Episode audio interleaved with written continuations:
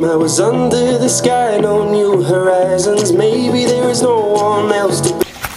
Hello, listeners, and welcome back to the Campbell's Footballs podcast with Dr. Grant Campbell, once again your host for this episode of the show. I'm delighted to be joined by a legend of the Irish League, uh, former Cliftonville, Glenavon, Coleraine, and Carrick Rangers midfielder Barry Johnston. Barry, a warm welcome to the show. Thank you, Grant. Thank you very much for having me. It's great to have you on. Uh, how have you been coping with these very strange times we're living in with COVID 19 at the moment? Well, between me and you, two listeners don't think this, uh, you know, like too offensive, but I'm going to strangle the two kids. If I'm being honest, this, this lockdown, it's, it's it's absolutely destroying me. If it's this homeschooling and I just shared it down the stairs there and I just go and play your PlayStation for an hour so I could do this. So yes, very uh, testing times for my patience, which is wearing very thin.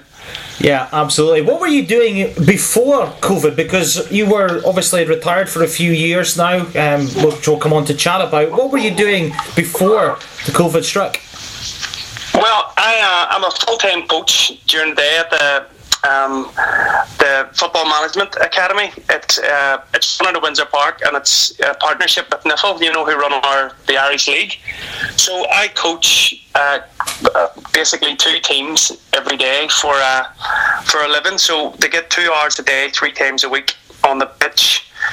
And I was doing that, and of course, like everything else, and especially schools being affected, once they went into lockdown, that was it. We were just shut down and told that football's taken away, your livelihood's taken away. So pretty much the same as everyone else. You know, it was just one of those things that completely took us by surprise, but you had to adapt to. Yeah, that must have been a really frustrating time for you during the whole lockdown period at the beginning, anyway. It, it was madness. Um, the, the fact, a bit of a blessing for me because I'm actually doing a part time degree as well, so I had a bit more time to focus on that. So it, um, it allowed me to still have, you know, basically get something worthwhile done in a, in a lockdown time and when you had a bit of free time, but at the same time having to do the, like I said, the homeschooling with kids, that's not really good for me. And we won't see you I- I teaching just- I- anytime soon. no, definitely. Just finished the teaching module that very just yesterday actually, and uh, I can tell you, no, definitely not teaching kids anyway from in the age group of five to six, not for me. But it was more for uh, the kids that I, I felt for. You know, we were talking about you before we come on on air, and it was just um. You know, see, mentally, kids just, you know, they probably all have is football and all they want to be is footballers. And taking that away from them, I think just, you know, you don't know how detrimental it is to their health. And it's just good now that we can be back, even though it's limited. Yeah. You know, doing doing certain aspects on the pitch, and you know, even though it's probably one v one and just the physical running of it, but at least they're out there and they're together and they can socialise a bit. So it's it's good to be back in that in that sense. Yeah, absolutely. We're recording this on the 3rd of November, Barry, and obviously the Irish League is back up and running. What have you made of it so far?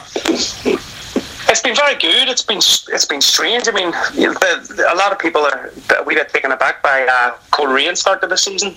You know, one point out of the first three games. I don't think no one's seen that. But them going full time last year, and the quality signings they've made. I think it's a bit of a shock that they're down where they are, and I think it's no one's really surprised by Linfield. But again, Larne probably took a few people by surprise. They look outstanding, and they actually play tonight as we speak in the semi final Yeah, of County County Championship. Antrim So-. Yeah. and then basically the rest is just panning out as, as we thought. You know, I think you, you always know yourself, Grant, one team always comes up from a division below and gets a good run because they're used to winning, they're in a good habit. So Portadown are doing what they're doing. They're, they're continuing a good run from last year, but whether they can sustain that, you know, it's it's to be seen. You actually were on Portadown's uh, commentating game, weren't you, at uh, Mourneview Park for the match against Glenavon, of course, with Thomas Kane? I was, uh, I was a few times for the BBC, you know, the radio with Joel and Thomas invited me to do TV one. I really enjoyed it, and it was a brilliant game, by the way. It was Great first game, uh, Derby game, first game for uh, both teams of a new season. It was absolutely outstanding game, and I actually uh, one of the wee, well, two of the wee players that were on the pitch that night. George Tippin being one of them, and the other one was a sub for Glenavon. And uh, I coached them as during the day at the academy, so it was good to see them actually playing, you know, competitively for their for their own clubs. So it was, it was a really interesting game. Yeah. Do you see yourself maybe going into the commentary role? Because obviously you're working with Joel and people like Thomas who know their stuff in the Irish League. They're great guys to work with, aren't they? Uh, listen, they're so um, they keep you so um, you know, like they make it very easy for you, so common. The um, Joel doesn't care as long as you bring a bag of sweets. Joel's happy. Joel will lead away as long as you bring, you know, his love hearts, his dewy sweets, his, his old refreshers, bottle of coke. Joel's delighted. But Thomas is a bit more hard work. Thomas likes looks after, you know, he, he's he's a bit more. Uh, you know, what should I say? Even though he's very calm, he's very detailed. He's the iPad out. He's a bit more technical. He looks the part. Thomas definitely looks the part, whereas Joel's a bit more laid back, you know, but very, very good company and I really do enjoy it. Yeah, absolutely. Well, it was great to, to hear you on commentary, the, certainly the match between Glenavon and Portadown. I watched that, it was a really good contest. Portadown winning that game 4 2, incidentally. Barry, it's really great to have you on the show. I'm really looking forward to chatting with you about your career in the Irish League and learning a little bit more about what you're doing at the moment. My first question I always like to ask my guests is what made you want to go into football in the first place? Uh, I think it was just when, from when I was a kid, Grant. Yeah, it was just. Um, I think it's it, it's in our family. Um, Charlie Tully was a great uncle of mine, my mother's um, uncle, and he played for Celtic, Glasgow Celtic. And then, you know, growing up, my uncle Brendan, he had a good career in the Irish League with Cliftonville and Portadown. My uncle Kieran, the same. He played for Cliftonville, and then my cousins, Pat Wall, played for Linfield and Cliftonville. Kieran Cadwell, who I won the league with twice, played for Cliftonville and went on to have a good career. So I think it's just one of those things that's just in our family, football. And it was one of, you know, I never played Gaelic, never played hurling, probably too rough for me, the uh, traditional Irish sports. So we lived down south, but my dad says I never showed any interest in any other sports, only football. So one of those things, I just think, you know, it's, it's in your blood, and that's what I wanted to be. Of course, like every young young fella, I'd say, you know, wants to be a footballer, but lucky enough, I was able to go and have a, a decent enough career. You mentioned the Gaelic football, and obviously I've spoken to Owen Bradley on the podcast, and I was really interested to hear his transition from the Gaelic to football. Was that something that it ever it crossed your mind at all to go into Gaelic at all? No chance. Them boys are absolute machines. Owen's, Owen, to be fair, Owen was one of the best in you know in Ulster when he was in his prime. I, do, I know Owen well enough to know that. But um, I, the hurling was more the sport that I would watch now. You know, the one with the stick and the mm-hmm. little splitter. So I love that. But no, it, Gaelic football. It's it's a lot of one v one. It's explosive. It's you know it was. I probably I did play it when I was a kid in school, but when it came to a crunch, when it was either going to be football three nights a week or Gaelic, you know, two nights a week it was too much, so you had to pick one or the other. And I was slightly better at, well, a lot better at football than I was at Gaelic, so I just stuck to soccer, and, and, and that, that's that's what happened. Yeah, absolutely. You mentioned Glasgow Celtic earlier on, and I just wanted to, to tackle about Glasgow Celtic because obviously in Scotland, one of the biggest clubs along with Rangers, was that always a side of the sort of Scottish divide that you were really interested in following from the beginning? Well, it was just because, like I said, my, like my great uncle played for Celtic, so no matter what, all my family, we always had Celtic tops. We always took over the Celtic games by my parents, and you know, Celtic buses going every Saturday, every sorry, every Sunday, you know, over the game. So it was probably the easiest game to get to, mm-hmm. and uh, it was just one of those things. I just always I played for the kids, the, like the boys club over here was Celtic boys. So again, it was just one of those things that it, it, was everywhere in my life. All my friends were Celtic fans. Celtic boys was my team on a Saturday, and you know Glasgow Celtic was my team. I came home and used to listen to the radio, or if I was lucky enough to be on TV, and that's the way it was. I just always followed Celtic, so I've, I've always just loved them and you know, through the through the very bad times, I have to admit, Grant, the very bad times, the nineties, and that, now I'm able to enjoy it a bit. Well, as an Aberdeen fan, I'm, well, as an Aberdeen fan, I'm still waiting to see some of these glory times. So we'll, we won't talk about that, especially the recent Cup semi-final, which uh, didn't go my team's way. But uh, never mind. In terms of uh, footballing inspirations, Barry, who were yours? Well, again, just from watching Celtic, I always loved Paul McStay, and I know, like, I am older than like the, the, generation that's coming through now playing Irish League football, and not many fans might know of Paul McStay. But whenever I was a kid, it was Paul McStay, him and John Collins. McStay was just absolutely incredible. Yeah, you know, at number eight, the way the way he carried himself, his chest out. I always remember the way he run. He always run with his chest out and his head up, mm-hmm. and it's just you know he was he, he, was iconic with those shorts, no with the number eight, no um, no number on the back of the jersey. He was just class, and he just carried himself so well for Celtic and was so loyal. So it was always Paul McStay, and then obviously I started to get a few more games myself as I got older, and you went through that generation of Larsson, you know, Sutton, Paul Lambert. They were all players that I loved watching. But I would have to say, Paul McStay, and obviously the one after that's got to be Henrik Larsson, doesn't? Yeah, Larsson was just unbelievable. I was a little bit um, past McStay when obviously he was at his best, but I, I remember John Collins obviously from from more of his Scotland times and internationalists. I mean, what a terrific player. Oh, I left foot like a one money. Went and done it from Monaco, and he was just outstanding. The Premiership with Everton, he, Fulham, he was he was just class. He just oozed class. He had a left foot like a wand. I always remember his Predator boots as well, Grant. You know, Yeah. he, he again he was one of them players you just wanted to look like. Didn't you want to get the Predators on? A bit like Gaza for Rangers, I suppose. Yeah. You wanted to get the Predators on, and you wanted to be that player when you were playing out in that playground or playing with your mates. So yeah, they, they were my type of players, you know. Yeah, absolutely. Talk to me about how your career started out, Barry, because I believe you started out at Cliftonville. I did, it was a, the, so we finished at Celtic Boys at 16, and our Celtic Boys under 18 manager um, Jim Heaney at the time, he then went on to manage Clifton under 18s for a year, and he took a lot of us up with him. And that was it, really. We, we never really looked back. We um we had maybe six or seven Celtic boys players playing for Clifton under 18s, so we all knew each other. And, and his coaching back then, Grant, was all that Coerver stuff, you know. So we were miles ahead of probably most most players in our leagues. And we went on. I think we won the under 18 league that year, and then just gradually moved our way up in the reserve. And we were a very good team. Always competitive, always playing the top half of the leagues, and uh, that's why the very top of the league every year, and that just moved on a gradual progression. Then in the first team, made my first team debut, and uh, I kind of stagnated after that. You know what it was, I think it was just a fear of you know first team football. Genuinely crap myself anytime I was on the pitch with them players. Probably felt a wee bit intimidated, if I'm being honest, being Yeah. so slim and you know not as muscly or not as strong as them, and it just felt a bit intimidated. And then stagnated and broke my leg and. Um, when of was what was, was it 18? I think I made a Cliftonville debut at 16, broke my leg when I was 17, and then I was given the opportunity to go and do a scholarship out in the States. And I thought to myself, because it's less uh, physical out there, obviously, you know, you're playing against people your own age mostly.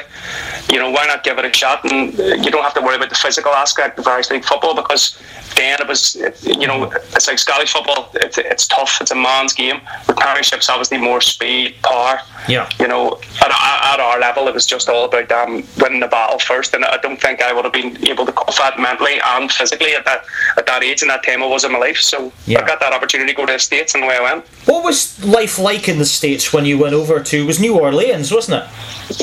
Uh, we were an hour away from New Orleans. It was a place called Biloxi in Mississippi. It was one hour from New Orleans in Louisiana, and it was unbelievable. It, uh, I think it was 110 degrees, or sorry, 110 percent humidity. You know, most of the summer, you're probably running about 36, 37 degrees every day trying to play games. We trained six in the morning to avoid the heat, and six again in the evening to avoid the heat. You know, as best we could, but still, it was like the, the heat was absolutely incredible. But uh, what a lifestyle! You know, you got to do Bourbon Street, got to do spring break on Daytona Beach, and you know, went to national championships in Tennessee. So it was an absolutely incredible experience, and I still keep in touch with the, the head coach of the, the university there, William Carey College. Yeah. And uh, I've actually sent them over four players last year from our own academy. So Brilliant. we still have, yeah. So we, we still offer those, you know, those scholarships to some of our players if they're good enough to be given those opportunities if they don't quite make it in England or the Irish League. So no, it, it was a brilliant time in my life, and I've, I've kept great friends from it. Uh, actually, one of my roommates, Andy Barron, he ended up playing the World Cup in New Zealand. He uh, lived over here in Ireland with me for for a year and a half and played for the Distillery for six, Nice seven one. months. So yeah, he went and played. He, I think he's Pirlo's top. He came on against um, Italy in the World Cup final. So Wow. uh, it was good, good, good. I don't know, unbelievable. Good standard of players, but very technical, and it kind of reset me to come back to Irish League football. So you know, it was a good time to go. Yeah. Did part of you want to stay in the States forever when you went over? No, no. Uh, j- j- listen, the it was the student lifestyle. I wasn't used to it. You know, like having to ask your parents for money and you know not really having much. I didn't really. I didn't. I didn't really enjoy that aspect of it. I didn't. wasn't used to it because I never really studied in school over here. I literally went from playing from working and playing football here to the states where I had to go and live like a student. Yeah. And the, the thought of the thought of asking my parents for money you know, every once in a while, but, but didn't really have much. It, it kind of killed me, you know. So I just thought two years I'd take me on. Oh, I've had enough. I'm ready to come back home and try and earn a living in the Irish League and get a job here. And that, that that's what I've done. So you moved back to, to Northern Ireland. What happens next in the story? I moved. I literally touched down in Dublin, and on the way home, I probably phoned Marty Quinn. He was the one who gave me my debut at Cliftonville, and he was now the manager of Coleraine. The Irish legend, Marty. Ah, he's top man. Listen, I owe Marty so much, and you'll probably hear me mention him a lot in this podcast. But he means an awful lot to me. He's an absolute legend of a man, and he, he's done so much. He's like a father figure to me in regards football. So we, uh, I phoned him, and a guy from Longford phoned me, Alan Matthews, and I went and trained with them, but it was miles away, and uh, they wanted me back. But I went up and trained with Marty the following Thursday. I think it was Longford Tuesday, Marty on the Thursday, and as soon as I see Marty, you know, I met Paddy McAllister, I knew Jody Tolan, I knew Sean Armstrong, so I was comfortable up there. I knew Francis Murphy. It was just the right thing. To, I had someone to travel with, uh, you know, a car to travel with, and I knew people. It just made me comfortable being around these people. So it was a no-brainer, really, the same for Coleraine, and I thoroughly enjoyed it. It was a great time. Coleraine, a very special club in Northern Irish folklore, aren't they? I've remembered the days of Liam Beckett back in the day being a very successful side, and obviously now under Oran Kearney, really going places once again. An outstanding club, and the history, you know, um, Harry Gregg being involved with them, Bertie Peacock. They, they, um, you want for nothing at the club. Their tip man, Coops, Damien Cooper, still speak to him anytime I go up. An absolutely unbelievable fella. You, and they all remember you and they're all lovely to you, even though you're an ex player and you're playing for someone else. Mm-hmm. The the respect that you get going back up, it's incredible. You know, even the the what do you call him? You know, the guy who speaks in the microphone before the game, Alan Simpson. He, even them guys, I swear to God, they, they have so much time for you. When you go back up, they'll sit and chat away and talk away. But that was a period where Coleraine were one of the top teams in in the league, and the one the Irish League, or sorry, the Irish Cup. Um, the year I was there, yeah. I was the obviously left there the squad, and the next year they got back into the final. So it tells you how you know like how strong they were, mm-hmm. and it was just a real strong team. Pat McAllister, Tony Gorman, Steve Beattie. They, they made me must you, but they were Irish League legends, Grant, and I mean mm-hmm. top top players over here. Yeah, Tony Pat Gorman's one of the best that's ever played in this league. Yeah, Pat McAllister, yeah, he, he Tony played, Gorman as well was a, another great player. That's what I mean. Top class. I think Pappy, Pat McAllister, he played for Dunfermline and stuff over there in yep. Scotland as yep. well. So listen, it was a tough team for me. To, it was real tough to get in. I wanted to play centre midfield. I was never going to get in front of them guys. Again, development ways, I was a bit behind then. So Marty gave me a chance at right midfield, right back, you know, little positions like that. And it was um it was a good grounding for me. It did. It helped me develop again in the Irish League. I think I played 99 times with them for Coleraine. So you know, the I do owe them an awful lot. Even though the fans give me a right bit of abuse when I did go back as a player, but I thoroughly enjoyed it. Love, still do like the club. I'll go up and play in, in legend games and stuff for them now. So yeah. you know, I've nothing but good things to say about Coleraine. Did you always see yourself as a central midfielder, or did you always want to try and see yourself more as a wider player? No, it was I was away. I was actually a attacking player, believe it or believe it not. And when I broke my leg, um, I got nine screws and a plate put in my ankle. I don't know where I was just in your head. You know, why people tell you you'll never be the same. I think I genuinely think I lost. I was never really overly quick, but I had a little bit of a little bit of pace. But I genuinely thought that pace had gone. So I just gradually went in the centre midfield, and I wasn't really. I never was a tough tackler or anything when I was a kid. And then when I went in the centre midfield, I don't know what it was. Something about the leg, the leg break subconsciously. Maybe I just started putting tackles in that I would never have done years before. Maybe I was playing with Pat McAllister and Tony Gorman. You know, they wouldn't let you away with it. So you know, once I got that belief that you know I could hold my own the tackle and you know I could pass the ball well and I could read the game well. That that's when I felt like maybe centre midfield was the best position for me. Yeah, there's a really interesting thread in this story because, as I mentioned at the beginning, you, you started out at Cliftonville. You then moved back to the Reds in 2006. What was that like going back second time around? It was.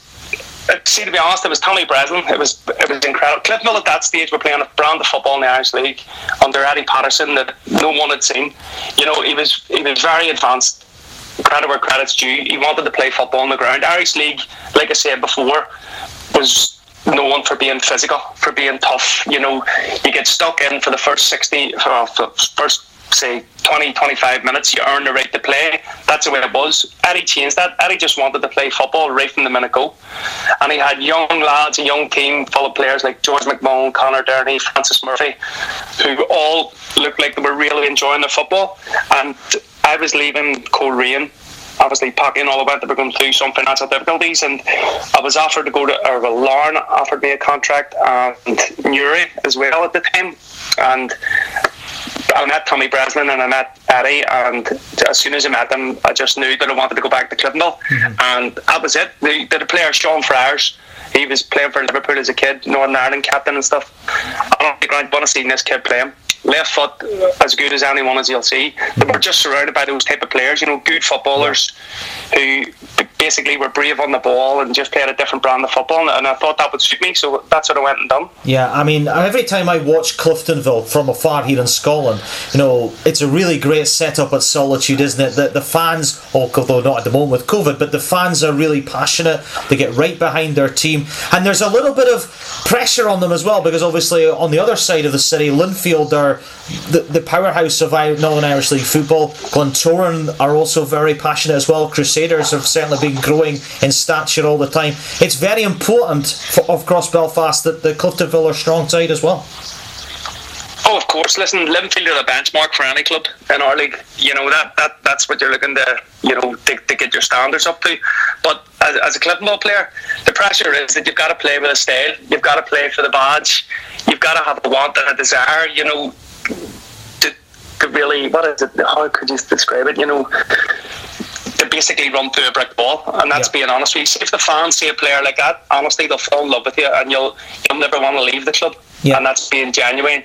If they see someone who's willing to leave, but lay everything on the line for them every Saturday, the fans will absolutely adore you. Mm-hmm. And if you get enough of those players around you, you know, the Ardoyne, New Lodge, Newington, West Belfast, when you grow up, Cliff builds your team, you know, in those areas. And see if you what, what we were lucky with, we had mostly players from those areas, mm-hmm. you know, in that team. So when we went out, we all wanted to be Cliftonville players, and we all do anything for Cliftonville. So that's where we were lucky. Yeah. Whereas uh, East Belfast is the same. They have a catchment area where it's all, um, you know, Glentoran, and in certain areas, uh, sorry, at certain er, eras at certain times, they'll maybe get five or six good players that will come through and really want to play for Glentoran. Linfield the same, Crusaders the same, and Cliftonville the same, and that's just the way it's been. Crusaders have been very good for a few years because they had players that wanted to give everything for Crusaders. Glentoran will come good again, I'm sure. You know, once they get their academy up and running, and obviously that full time model going at the minute, that they'll have those players that want to play for the club. And when you have those players, it makes some difference. So the pressure really from the fans comes from you know that demand of they know what if, what it means or what it means to play for Clifton. Well, does that make sense? You know, like yes.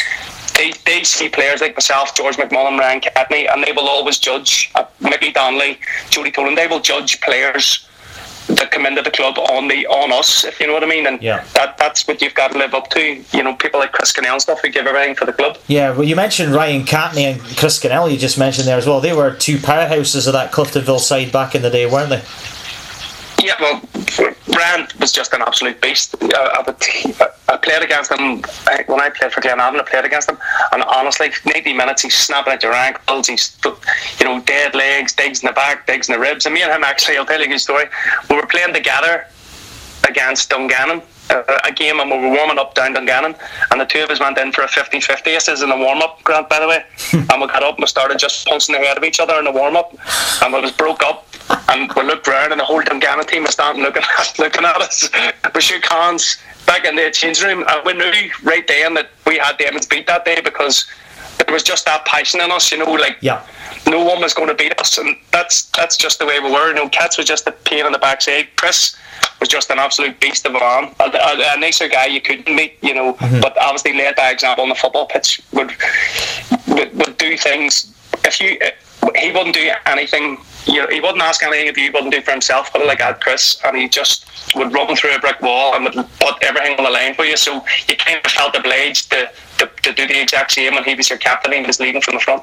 What was Eddie Patterson's training methods like? Did you enjoy the way he approached training sessions and matches? I I loved it. It was all um, it was at the the end of my well, I was a stage in at Coleraine where um, Alfie Wylie came in. He's a renowned coach over here. He's Yep. coaching the, the ladies team now. Alfie done all small sided games, and it was all new and innovative. You know, small boxes, quick passes, two touch. It was brilliant. And then Eddie, basically when you went to Cliftonville, it was just uh, a development of that. He just small sided games, lots of speed, restricted touches, good movement, and it was all those.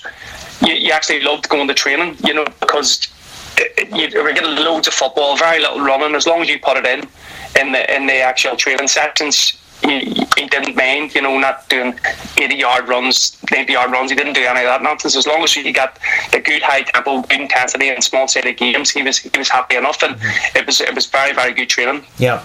A lot of my listeners are really intrigued when I tell them about the County Antrim Shield because obviously we talk a lot about the Irish League, the League Cup, and obviously the Gibson Cup, which is the, the Irish League itself. But the County Antrim Shield has a big significance in Irish League folklore as well, doesn't it? Well, it's a massive, tro- literally, it's a massive trophy. If anyone hasn't seen it, Google The reason it. I'm asking it because you've won it twice as a player at Cliftonville. Yeah, here, listen, it's it's a, it's a great trophy to, to win. It was always the first trophy of the season that was available. So to get a trophy, any trophy is good. And because it's County Antrim, you've got to play the teams from Belfast in it. You know, you've got to beat the best teams. It's not as if, with the greatest respect, Glenavon are a great club and Portadown are a great club, but you don't have to beat, you know, in the Irish Cup, they're, they're, they're part of the Irish Cup setup. But Glentoran, Linfield are always going to be there, thereabouts in every single cup. County Antrim Shield, you still have to beat them, Grant. Yeah, So and then you've no got matter teams what, like, you and then you've got teams like Larne, Glentoran, um, Carrick Rangers, and they're all very competitive clubs at that tournament, and it's a very competitive event to win. And this season, especially, as we're recording this, two cracking semi-finals between your old team against Glentoran and, and Larne Linfield. But uh, hey, listen, especially see to get pressure off you as a manager. It's less games. I think it's only what is it, four games, and you're probably at a final because it's obviously the only teams that count down them. So, four games, you have a chance to get a monkey off your back straight away by winning a cup. You know, and Cliftonville done it last year, and it was Paddy's first trophy, That's right. and it was brilliant for him because it just straight away it relieves the pressure. He's a winner. He's won something at Cliftonville, so now it buys him time. So at the same, every club like Larne this year maybe under a wee bit more pay than what he has been in previous years. You know, to win something, mm-hmm. he's had his, his honeymoon period, so to speak, maybe with the, the manager, and this is a great opportunity for Larne to go and win a trophy again. Glentoran for all the good stuff that they've done last year, they've started off a bit bad this season. Two more games, and they could be walking away with the first trophy of the season. Yeah. you know that that's just how quick t- football can turn, and you know it, it is a good trophy to win. Yeah, I'm glad you mentioned Cliftonville winning last year because that was an extraordinary end to that game, wasn't it? Against Ballymena, you know, two late goals. You, you can't get any better than that. It was almost like Manchester United against Birmingham from '99 style. And Grant, worst about it, Grant, I left early. I swear. I remember left- where I was that night. Actually, I'll tell you a story when I'm on this. I was playing a darts tournament up at Tarves in the northeast of Scotland, and I had my phone out in the bar watching the game while my teammates are playing, and I saw it was one 0 and I was the only one engrossed in this, and everybody's sort of looking over my shoulder and saying, "Why the hell am I watching this?" It says, "I tell you, this is a cracking game," and I was the only one that was cheering. I wasn't. I wasn't cheering because I was wanting a certain team to win. I was a cheer because it was just an unbelievable event that the way it rolled out. And everyone was looking at me saying, "This is weird. Why are you watching this?" I was like, "It's actually more interesting than this darts game that we're playing because we was getting beat." I, Grant, I swear I couldn't believe it. It wasn't even on the radio. I couldn't find it on the radio in my car. And then I was driving up and I said the the fella who was with me, my um, wife's sister's boyfriend, I says, stick that on your phone, you know, because it was obviously on BBC.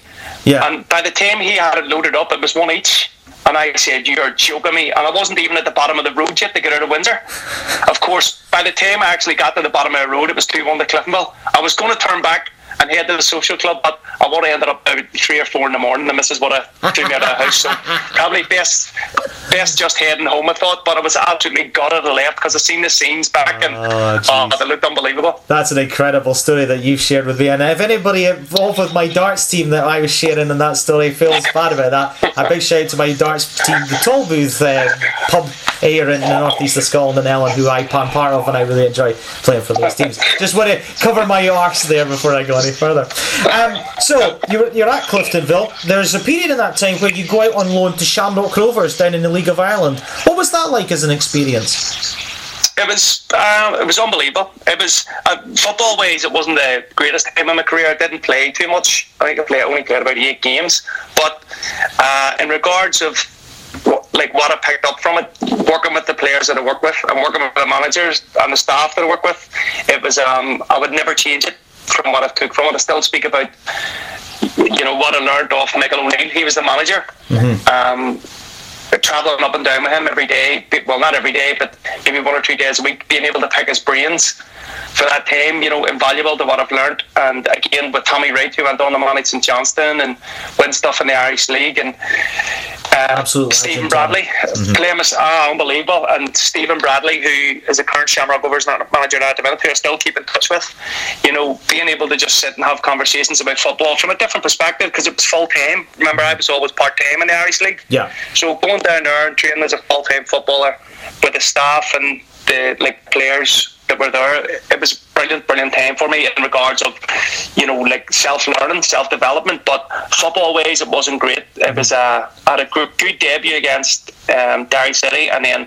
a nightmare the next game, and then Michael's big into trust. So, I mean, if he doesn't trust you, you lose trust. It takes a while to get it back, and unfortunately, I just I got it back for a while, but you know, it was just too late. He had the team that he trusted, and unfortunately, I was out of the picture. But listen, it was a, it was a brilliant experience. Mm-hmm. Yeah, I was pulling. I've just pulled up a really interesting document here from a match in 2009, um, Rovers against Hibernian, uh, a one 0 win. You're in this team alongside Jeremy O'Connell, another previous guest I've had on the show, Sean O'Connor, as you've mentioned. You're up against a Hibs side, which include Wotherspoon, Colin Nish, Derek Riordan, um, Yves Ma-Kalambay, the goalkeeper. That's a very strong Hibs side. I actually remember that game. Was brilliant. Um, I was well, I think it was the first game I played, or I think I might have played against Newcastle United as well. Yeah. On a, know like a on a bounce game, and Joey Barton was playing, and Coloccini, uh, Alan Smith. I think we got beat one 0 that game. But me and Derby didn't actually know until years after that we actually played in the same team. We had, no, obviously at Cliftonville, we were speaking one day, and he was saying, "What about this and what about that?" And I says, he says to me, "Did you play uh, a bounce game against Hibs?" And I couldn't believe it. I was like, "Oh, I did." And Derby says, "I was playing too." So it was like literally a load of like trellis, but a load of players looking to play for Shamrock Rovers all through together, and it just so happened he was on the same pitch as me, and but no idea. Well, what was it like coming up against Barton and Coloccini? Who, of course, Coloccini has been at World Cups and things like that. Oh, he was um, he was unbelievable. Barton was, I have to say, Barton was great. Like as, as I mean, speaking to, you and you know, before the game and after the game, he's like starting tough to play against, so sharp.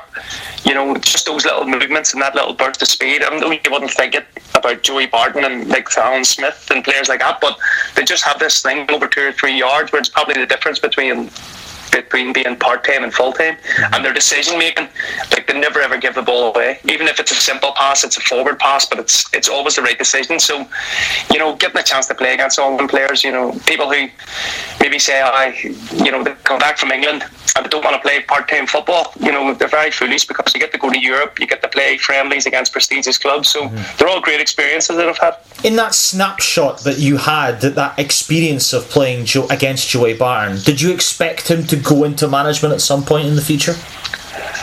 Uh, see, to be honest, I, I wouldn't have known then if, if I'm being 100% honest, Grant, but I know speaking to people over here, and he's done his badges over here, you know, the IFA, the same as myself, who have done them.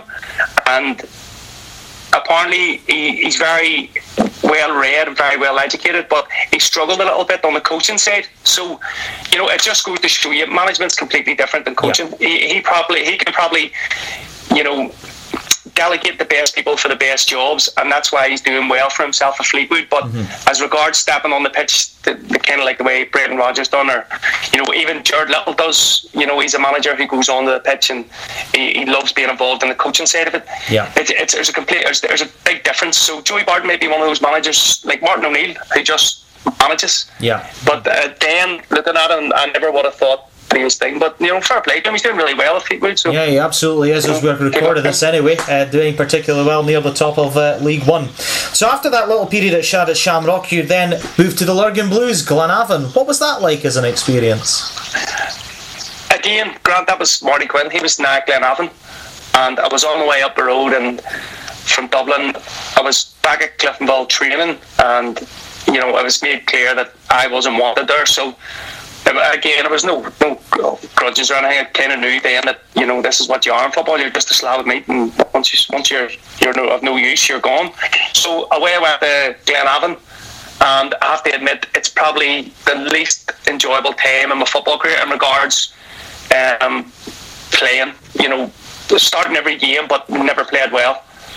Uh, for that reason, that the fans probably didn't didn't have a good relationship with the fans because I was playing bad, and rightly so. If you're not playing bad, or if you're not playing well, why would fans like you? So I wasn't really playing well. Fans were kind of on my back because they expected more. I expected more of myself, and it was a real frustrating time. You know, results weren't good, even though we had a good team, but um, cracking players from down south, yeah, playing like like William McDonough.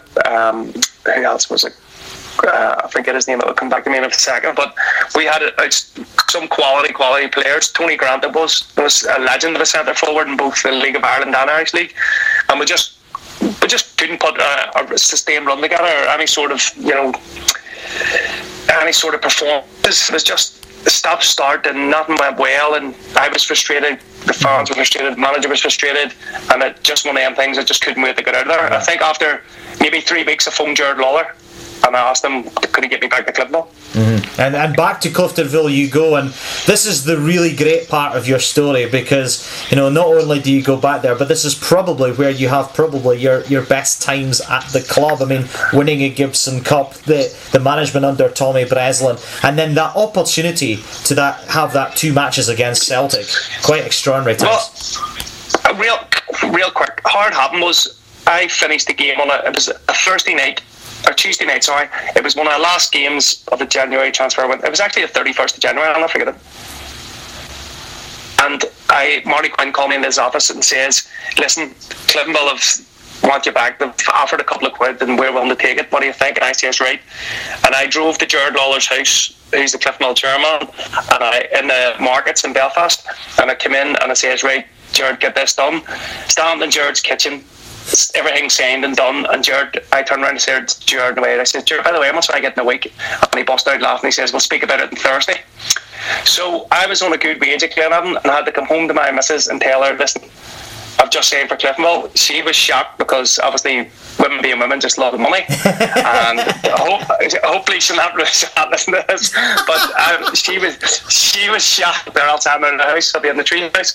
She was shocked and it turns out that yes, certainly I took a massive pay cut to go back to Cliftonville, but I didn't care. I just wanted to play football. I wanted to play for Cliftonville, and and that was it. You know, I went back there and had, like you said, I had the best the best time of my life. Yeah, I mean, quite an extraordinary. I mean, I've got the stats here. Well, uh, this is the stat. I wish I had Marshall Gillespie's stats because I'm sure they're more correct than what I've got in front of me here. But 240, 240 appearances uh, for the club th- third time around. Um, the 15 goals. You must have an excess of around about 400 appearances for the club, or just short of 400 appearances in your three spells. That's fantastic going. Okay, um, you know, looking back, there, there is a wee tinge of regret. Maybe should I have ever left, but to go to Shamrock Rovers, I think I had to do it. I don't think no one could begrudge me a chance at full time football. So certainly I went there, but the, the rest of the, the Glenavon I wish I'd never have done. But to back to Cliftonville, it was by far and away. It just worked. You know, we had Ryan Catney there, we had Tommy Breslin, Mark Smith, uh, Conor Devlin. Honestly, Peter Murray was assistant manager at Brazil. Gerard Lyttle was coach. Everything about it that time was just professionalism, quality, and the players. Honestly, Ronan Scannell would have started for any Irish League club, anyone, and with Liam Boyce, who just from that season on just progressed quicker than always had the talent, but just finally and consistently par- showed, the par- showed the talent yeah. he had. And the partnership Liam Boyce had with Joe Gormley, who is still scoring goals for Cliftonville. Just unbelievable. Well, Grant, you know what it was? It was Tommy Breslin, God rest his soul, was the luckiest manager ever. What happened was Tommy Chris Scannell, who was, was spoke about earlier, was our captain and our like our talisman. He's all we looked up to. He actually um, tore his Achilles tendon, and would, I don't think it was either Tommy didn't have time to bring another centre forward in, and Joe was the only one we had. So it ended up we had to throw Joe in, and then Joe just became this absolute phenomenon of goal scoring. and him and Liam Boyce had this partnership. Uh, Boyce must have set him up easy for two thirds of his goals. I have to say, you know, Boyce's so unselfish, and he put everything on a plate for Joe, and we it was just for the first 20 minutes of every game, we just turned people and were aggressive and pressed them. And you knew without doubt if them took that two or three chances the first 20 minutes, you were going to be one or two up. And that, yeah. uh, that's just the way we approached every game. Yeah. I still watch back that final match against Linfield at Solitude, that cup win, that title winning afternoon. Uh, back on YouTube now and again. The wonderful commentary from Jackie Fullerton, who's still going strong. Hi to Jackie if he's listening to this. Tremendous, tremendous game of football what uh, a game! You know, we knew we knew we were going to win the league. It was just a matter of when. But the the expectation that day, you know, your biggest rivals coming to your home ground. The stand was filled. They opened up the big north stand. It's jam packed. You can't move getting up the you know the actual Cliftonville Road. It was a, a great day for a match. You know, we are winning. They're winning. You know, it all comes down to a last minute penalty which your captain, the Cliftonville legend, George McMullan, has a chance to win the league. Honest to God, if you were writing the movie script, you wouldn't have read it the way it was. It all panned out, and you know to win it that way on that day was just. It was. It just. Actually, still now thinking about it, you don't believe it happened, but you know it did. It, it's just it's it's incredible, an incredible time, and it was it was one of the best days ever. Um, I bet the scenes afterwards with the fans and you know the atmosphere winning that, and then the celebrations afterwards. You must have partied for days. well, the less said about that, the better. Mrs. was the, missus was pregnant, Grant, so I was kind of in the bad books for a couple of days because I did get a bit excessive. But we had never won, uh, like I'd never won the league. I'd have been happy to win when we won our first league cup. I'd have happily retired. Uh, you know, at any stage of my career, knowing that I'd won something with Cliftonville, but to go on and win the league, well, let's just say the party just got started. it yeah. was insane. We um you know, bus open top bus runs and every bar you went into, you couldn't put your hand in your pocket. Um, the social club that night was it was crazy. You couldn't move it. Then you know we were all brought in and brought up on the stage and had a sing song on the stage. I'm sure there's YouTube footage of it somewhere, but it was honestly we, we, we were a very tight knit team, and those type of events just you know bonded us even more. So those type of events, sorry, bonded us even more. So it was a, it was a like an amazing time. Absolutely superb. Now, obviously, Cliftonville, you know, have had decent form in Europe. You know, they've they've had matches against the New Saints in the past and Kalmar of Sweden, but undoubtedly the biggest game I've seen um, Cliftonville play of recent times was that match against Celtic. What was that like to, to take up that opportunity, that match up against Celtic? Was, it was crazy. Um, obviously, being a Celtic fan, and we knew we had a chance to draw Celtic, but I was working at Bombardier at the time, you know, uh, part of the air, air, like the wing production, and I actually had to take a half day. I was just in that much shock. I got the news through Jared Lawlor texted me we've got Celtic, and I couldn't believe it. Just had to say, right, at boss, I need to take a half day home. I just, I was in complete and utter shock. I couldn't believe that I was going to get the chance to play Celtic if it was picked. See, if anyone had to kick me in training before that, Grant, I swear to God, I'd never forget them. Yeah. Anyone had injured me, I would have strangled them. so it was just everything, like, I mean, everything just meant so much to get to this match. And for Celtic to come over and play at Solitude, a proper competitive game, because they have played friendlies and sent over reserve teams and stuff like that. But they actually see, you know, Scott Brown, Kris Commons, Leigh Griffiths, you know, Forrest, even Big Craig Gordon was playing then. You know, to see these players at, at Solitude was just incredible. Yeah, I remember watching that game here in, in Scotland, and, you know, at the time I, I, I didn't really follow the Northern Irish League as much as I do now. And I remember watching and thinking, Celtic at that time were, were, were doing okay. They weren't doing magnificently, and they were maybe a little bit weak in patches. But you know, you guys certainly competed well, and uh, over the two legs, he's, lost five 0 but it didn't look like a five 0 match. No, and especially the away leg. I think um, because it was a bigger, pit, you know, like at Solitude, it was a dry pitch, and obviously I would have, you know, probably would have hindered him a bit as well. But over the uh, Celtic Park, you know, under floodlights and getting the play on the pitch all watered. It really suited us, and we knocked the ball about really well. We only lost 2 0 over there. Mm-hmm. And uh, I think there's, a, there's an actual clip, because we always talk about it, you know, amongst ourselves, this clip up there. It was a passage of play. It was 26 passes or 27 passes, and Liam Boyce literally just took off his toe on a touchline. It would have been one of the best goals that that team, like that Cliftonville team, had scored. So, no, I think we give a really good account of ourselves, and our fans were delighted. They had the, the, the party that, that they wanted and probably they deserved, and the Celtic fans stayed and applauded us off the pitch. So I think they appreciated, you know, the fact that we're part-time players and came and didn't just sit in. We tried to actually have a have a pop at them and have and play a wee bit. You know, mm-hmm. they appreciated it too. So it was nice. Yeah. Did you get anyone's shirt after any of the two games? I've actually. Uh, Tony Watt came over at one of the friendly games against Celtic, and I've always stayed in touch with him, believe it or believe it not. So I got Tony's jersey the first game. And of course, he's very synonymous with that goal against Barcelona. uh, of course, of course. And I, I, think it's hanging up. I gave it to George McMullan for his testimonial, and oh, I think now it's hanging up at the wall in Solitude when we go over. And then, obviously, the one I kept was Scott Brown, you know, obviously one of my heroes now. The Celtic team, so I got his jersey, and he was very complimentary as well. You know, he was nice and a couple of good things said about me in the Daily Record and stuff. So, no, it was a all round, it was an incredible experience for me. And you have that memories to cherish forevermore. But that season, you mentioned, of course, that your wife was pregnant with your child at the time, and obviously winning the league. It almost felt like the perfect storm was happening this time. Here, you know what it was? It was it. My, my child was born right, and I, I knew I'd have one league medal, and then silly us, me and the wife, thanks, was pregnant again maybe seven weeks later with my second one. So I felt obliged to win a second medal for my second son. so it was one of those ones. It was one of those ones. Shit, I can't really just have one medal between two. So I was lucky. Like you said, it was a perfect storm with a cracking team, with a good mix of youth and experience. We brought in Chris Kern uh, who gave us an extra wee lift. Marty Murray was in real good form as well then for us, so we just kicked on again. Didn't start the season too well, but at the turn of the year, I think we went, it was 15, 16 games unbeaten, and, and we got that second league, you know, um, league win, which they always say, you know, good teams win it once, but great teams win it twice. Absolutely. Fantastic memories for you to share, that's for sure. The last club that you were at was Carrick Rangers. I mentioned Carrick at the at the beginning of this. What was that like to move from Clifton after such a long period of time over to Carrick?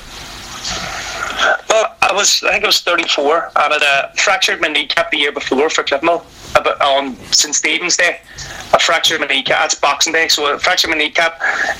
Obviously done pre-season with Cliftonville, but I just I didn't think I was going to play at all. And to be fair, um, everyone at the club was honest with me and just says, look, you might sit the bench and you might do this, and I want to help you out. But what do you think? And to be, I just wanted to play and finish my career, and I thought, you know what, maybe go and help my mate Gary Haveron, who's now first team coach at Larne. Had Gary on the show. Gary, superb. He's a brilliant fella, and I knew him from the days of Coleraine as well, and we've always stayed in touch. So uh, Gary says, "Look, what do you think?" And you can do a bit of coaching as well, and we'll get your first part of your B license paid for and stuff like that. So I just thought to myself, I'm getting to that age. Maybe it's time to start concentrating on the badges, getting a bit of coaching, but still playing a bit. So listen, it was a good move for me. I don't regret it one bit again. Again, magic people at the club for such a small club, mm-hmm. you know, a provincial club stuck away in Carrickfergus away from Belfast. They um you, you couldn't want for anything more than, than what those people could give. You know, they, would, they didn't have much, but by God, they stretched everything. They try and get you what you, you know what you needed and what you wanted. So again, we kept ourselves up that year in the league but didn't get relegated, didn't boss, embarrass ourselves in any games. Mm-hmm. Always very competitive. So it was a, it was a good way to finish my career. You know, not getting relegated at a small club and staying up, and uh, I'll never have that black mark of a relegation over me. What a fantastic way Carrick stayed up under Gary. I remember that match with Ballinamallard, the two late goals, Mark Surgenor, and then Miguel Chines with the overhead kick and stoppage time. Just unbelievable scenes. It was, it was, I think I celebrated as much at you know at that moment as I did in any part of my career, and that includes winning the leagues and the cups. I swear to God, the emotion was unreal. And Miguel, he, he's a git. He never lets me forget the time he nutmegged me in training. He probably nutmegged me the best I've ever nutmegged in my life. Still reminds me of it once a week in a WhatsApp group that we're all in. But his overhead kick that day to finish it was absolutely, it was unbelievable. And like I say, for Gary, it was delighted. For Stephen Mills, as assistant, it was delighted. So it was a it was a great way to finish my career. Yeah, absolutely fantastic. You're currently doing your coaching at the moment, but what you're also doing is you're involved in a great podcast called "That's What I Call Football" that I listen to with Gareth um, as well, and uh, Gerard Lyttle is on the show. Gareth Fullerton. What what is that like being involved with those guys? Because they know their Irish league like yourself inside out. Oh, they're, it's Jackie's son, obviously, you know, Gareth and Darren, his Yeah. two sons. Yeah. They're um, great guys. They're more or less their dad's, a, you know, the Irish, the, the Irish League legend. If anyone knows anything about Irish League football, you know, Jackie's brilliant. Jackie.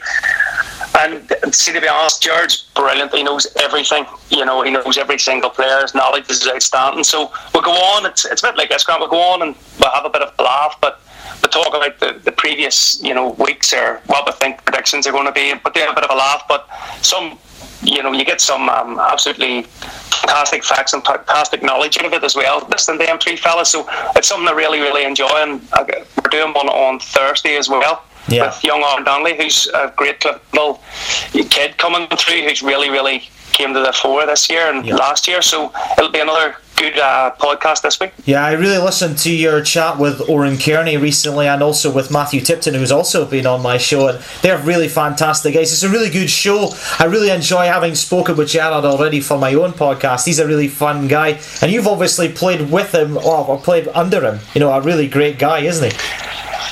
Oh, he's top man. Listen, I played with him. I played one friendly game with him, a friendly up in Donegal, and that made me saying this. He was a coach at Cliftonville. We were all hungover still from our league celebrations. Jared says, Can I play? So we'll let him play out of sympathy. Of course, we got a penalty in the last five minutes, and Jared, being wanted to hit a penalty. And Grant, I'm not going to say it, it was the worst penalty I've ever seen in my life. Skins, uh, he still gets tortured about it. He never live it down. He, uh, I think he tried one of those Rob- Robana things. The keeper stood still and caught it. He could have chested it up, but he never lived it down. I, think he wanted to get a taxi home from Donegal instead of a bus. So I always get on well with Jared. I love Jared, so we always have a good laugh, you know. I had, I, I had a great time when I chatted with Gerald, and I had a really great time chatting with Jim Magilton as well. And the great thing doing podcasts with yourself and a lot of the Irish League guys is the crack involved with it. You guys are so enthusiastic. You obviously love your football, and it just shines through. Yeah, well, we don't take ourselves too serious. It's same as Scotty, same as Scouse, you know, uh, like, we do enjoy a bit of a laugh. If you come on here and we just talk about football all the time, it's people will not want to listen. So I think it's important that you show that, you know, that human side to you, that you do enjoy a laugh and you're not just all serious all the time. Yeah, absolutely. Last question to you, Barry, because we're coming to the end of the show. Um, what does the future hold for yourself? Because as you say, you're doing your coaching at the moment. Um, is that where you sort of see yourself? Do you see yourself maybe managing in the Irish League in the future? Well, uh, like I said, I'm just literally. Hopefully this year I'll finish my degree. I'll get you know I'll get that finished, and then I've done my A license. I'm currently managing St James's Swifts, which are an intermediate league club over here in you know in Northern Ireland. So uh, we'll see. We have an opportunity of maybe getting promoted this year if, if, if we're good enough and strong enough. But you know, obviously, I want to push myself as far as I can as a manager, as a coach. And if the opportunities does come up, you know, you'd be foolish not to take them. And I, I, I, genuinely do, do speak to Gerard Lyttle about it. You know, quite often about you know what's the best way to go, and I do ask his opinion of you know what he thinks I should do because it would have been Brazzy before he passed away, and now. Jared's like that that person that I have to torture. So no, I definitely want to. I definitely want to go in into Irish League football at some stage as a manager. But you know, it's just getting the opportunity and picking the right one, and hopefully it works out. Because a lot of it is to do with luck. You know, we're all we all do our badges, and we're all. You know, we all pick up the same things and we're all told the same things and taught the same things. So if you bring your own wee personal touches to it then get a wee bit of luck, hopefully you can be a success. Absolutely. Well, if it doesn't work out for you, yeah, there's a gig for you in the commentary game. Because as I said, I thought you were really good on co-comms earlier in the season. I thought that was good. Thank you, mate. You're an absolute gentleman. Yeah, no worries. Well, thanks very much, Barry. Great to chat with you on Campbell's Footballs. Thank you, mate, and it was a pleasure. Well, listener, that brings us to the end of yet another episode of Campbell's Footballs. I hope this podcast was just what the doctor ordered. If you want to listen to previous shows or look out for future shows, follow Campbell's Footballs on Apple, Spotify, Google Podcasts, or wherever you listen to other podcasts. You can also follow the show on Facebook at Campbell's Footballs. Search for me, StatOG91 on Instagram or other social media channels. But until then, until next time, I hope you enjoyed the crack and enjoy Campbell's Footballs. What a dangerous night.